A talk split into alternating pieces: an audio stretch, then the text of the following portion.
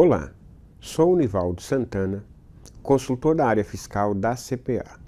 O tema de hoje é sobre o parcelamento de débito de ICMS no estado de São Paulo. Foi publicada pela Secretaria da Fazenda do Estado de São Paulo a Resolução 52 de 2021 para tratar do parcelamento de débito de ICMS não inscrito em dívida ativa do Estado, com vigência a partir de 1 de outubro de 2021.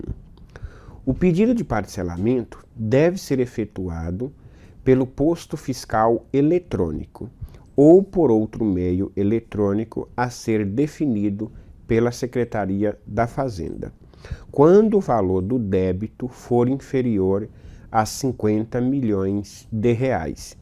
Para esse efeito, é considerado o débito fiscal o valor relativo ao imposto declarado ou denunciado pelo contribuinte ou apurado pelo fisco.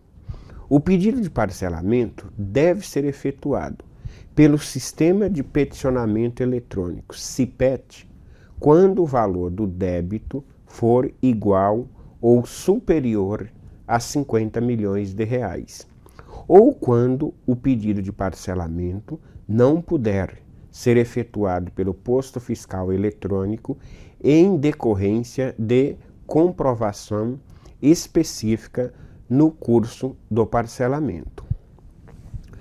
O pedido de parcelamento efetuado pelo sistema de peticionamento eletrônico deve ser instruído com a declaração de que conste a confissão irretratável do débito. Deve ser instruído também com a desistência de quaisquer ações, defesas ou recursos no âmbito administrativo ou judicial. A análise para deferir o pedido de parcelamento é automática quando o parcelamento for efetuado pelo posto fiscal eletrônico. Quando tratar-se de parcelamento efetuado pelo Sistema de Peticionamento Eletrônico, CIPET, a competência para deferir o pedido é do secretário da Fazenda quando se referir a débito igual ou superior a 50 milhões de reais. Quando se referir a débito inferior a 50 milhões de reais, a competência para deferir o pedido é do fiscal de rendas do Estado, quando o pedido for efetuado pelo CIPET.